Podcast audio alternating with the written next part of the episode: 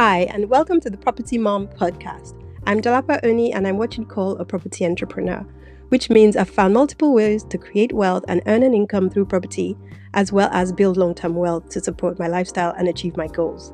One of which is to spend more time with my wonderful kids, who are just four and two. So, this podcast is for anyone looking to get into property, build a portfolio of owned or managed properties, and build long term wealth, whether as a side business or if you'd eventually want to quit your job and run your own business full time. You're definitely in the right place. Here you'll find discussions, ideas, and strategies for UK property investing. I'll be inviting guests as well to share their own experiences and to educate us. During my last podcast, I mentioned that there are several ways to make money in property, with or without the initial deposit. However, in light of recent life changing global events, the landscape of the property market and the strategies I would have listed just two weeks ago has changed dramatically. To say COVID 19 is a major disruptor is an absolute understatement. It's completely disrupted the way small businesses, large businesses operate. So my focus has shifted in that I'd like to highlight that there that within every major disruption, there are people who spot the opportunities and there are people who take advantage of it within the challenge. So there are people that actually they, they keep their mind focused and they thrive in it and eventually crush it. And that's why I've called this podcast Crushing COVID 19. On a side note, we have to give credit to all the healthcare workers who've been dedicating and sacrificing their lives for us. God truly bless them. Challenge number one impacted property strategies. The changing landscape of property means that earning an income using specific strategies such as rent to rent, service accommodation, short term HMOs, and even the long term rental market is at a complete standstill.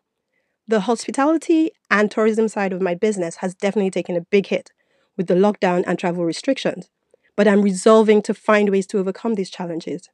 I'm changing the way I run my business, and I'm being creative in some of the strategies I employ to salvage as much as I can within that sector.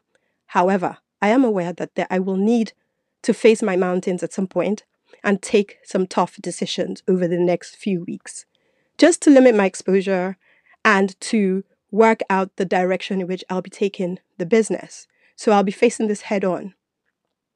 That being said, now is exactly the time to be getting the education, to be getting educated in some of these strategies, because once the market picks up, there will be lots of deals out in the market. Also, making connections with estate agents and making connections with estate agents in particularly in the areas you want to operate, and then find out which ones will work with you. Some of them will take to some strategies and some of them will absolutely not. So, shortlisting the ones that will and begin to make that connection with them so that at the point where all of this sort of blows over, you've already engaged with them and they have you on their list as their top, one of their top prospects. So, that's dealing with challenge number one. Challenge number two working effectively from home. This has been a true test to the title of even this podcast, Property Mom. I now more than ever fully appreciate the challenges of juggling the two. Literally having to play full time mom, full time business owner, working full time from home, with homeschooling, working, connecting with the husband, it's especially more challenging and tiring. So I stopped. I just stopped. I stopped trying to multitask. I've now re- reorganized my day. So I focus primarily on one thing for a set period uninterrupted and then I take a break, catch up on messages and emails. So I'm truly focused on what I'm doing at any point in time, which I found to be more efficient and keeps me sane, more importantly. I'm spending the quieter nights to develop my plan for the future, embarking on lots of training. You know, everything is now online and setting the building blocks for where I want to move my business as I've determined to succeed even in this season. Now, challenge number three the looming financial crisis. It was literally this time 12 years ago, during the previous financial crisis in 2008, that I got into property. I remember the trepidation with all of the bad news and constantly wondering if we had reached the bottom. Truly, there's no way to tell if we have. Chances are it might get worse, and things are changing daily. But what is certain is that while it's happening, there's fear and uncertainty in the market. And that's exactly when you want to be looking beyond what you can see to spot the opportunities so you can create this for yourself. So let this experience become your new story. Control how much time you spend focusing on COVID 19 and look to start something that will make a lasting impact to your life, which, when you look back 10 years from now, you can say it all happened because of COVID 19. Think about the confluence of events.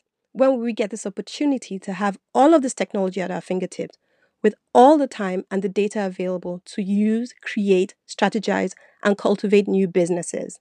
So it's best we utilize the time and redeem the time. Which brings me to challenge number four tightening bank lending policy. As always, we can rely on our banks to completely bail out on us when we need them the most. This has always been a particular pet peeve of mine. So, just yesterday, a mortgage I'd been working on for the past three months was shockingly recalled without any recourse for the major impact it could potentially have had on my business. So, thank God for Plan B. By the way, in this business, you always have to have a Plan B. But I'll discuss this in a future podcast. Honestly, I can't count how many times my plan B has completely saved my business.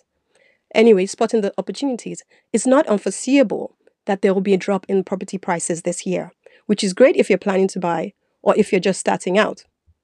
The banks tightening their mortgage lending criteria will mean even less people will qualify and it will create further strain on the market. This means there will be some incredible opportunities over the next three to six months, both for managing and buying properties. So get your affairs in order sooner than later. For those who have thought about buying or adding to their portfolio, contact your brokers immediately and start to ensure your paperwork stacks up. Sign up to view your credit report if you haven't done so already and assess if there's anything that needs to be resolved now so you can fix it. This will be essential as the banks become increasingly more conservative with their lending if this worsens. The idea is you want to release as much capital as you can and wait for the right time once you find the opportunity so you can buy. Now, challenge number five social distancing. Fine, we're not getting to connect physically with each other, but ironically, we're reconnecting with old friends, colleagues, families, etc., virtually. I've reconnected with so many people that the hustle and bustle of life had drifted me away from. Now, in spotting the opportunity, there's a saying that is your net worth is directly connected to your network. And this is especially true with some of the strategies I'll be elaborating in on the next episode. So, leveraging and building up on your network is definitely something you should be actively doing. Genuinely find out what people are up to and propose to go to your friends, discussing upcoming ideas and plans, and I promise you'll be surprised at some of the reconnections you'll make.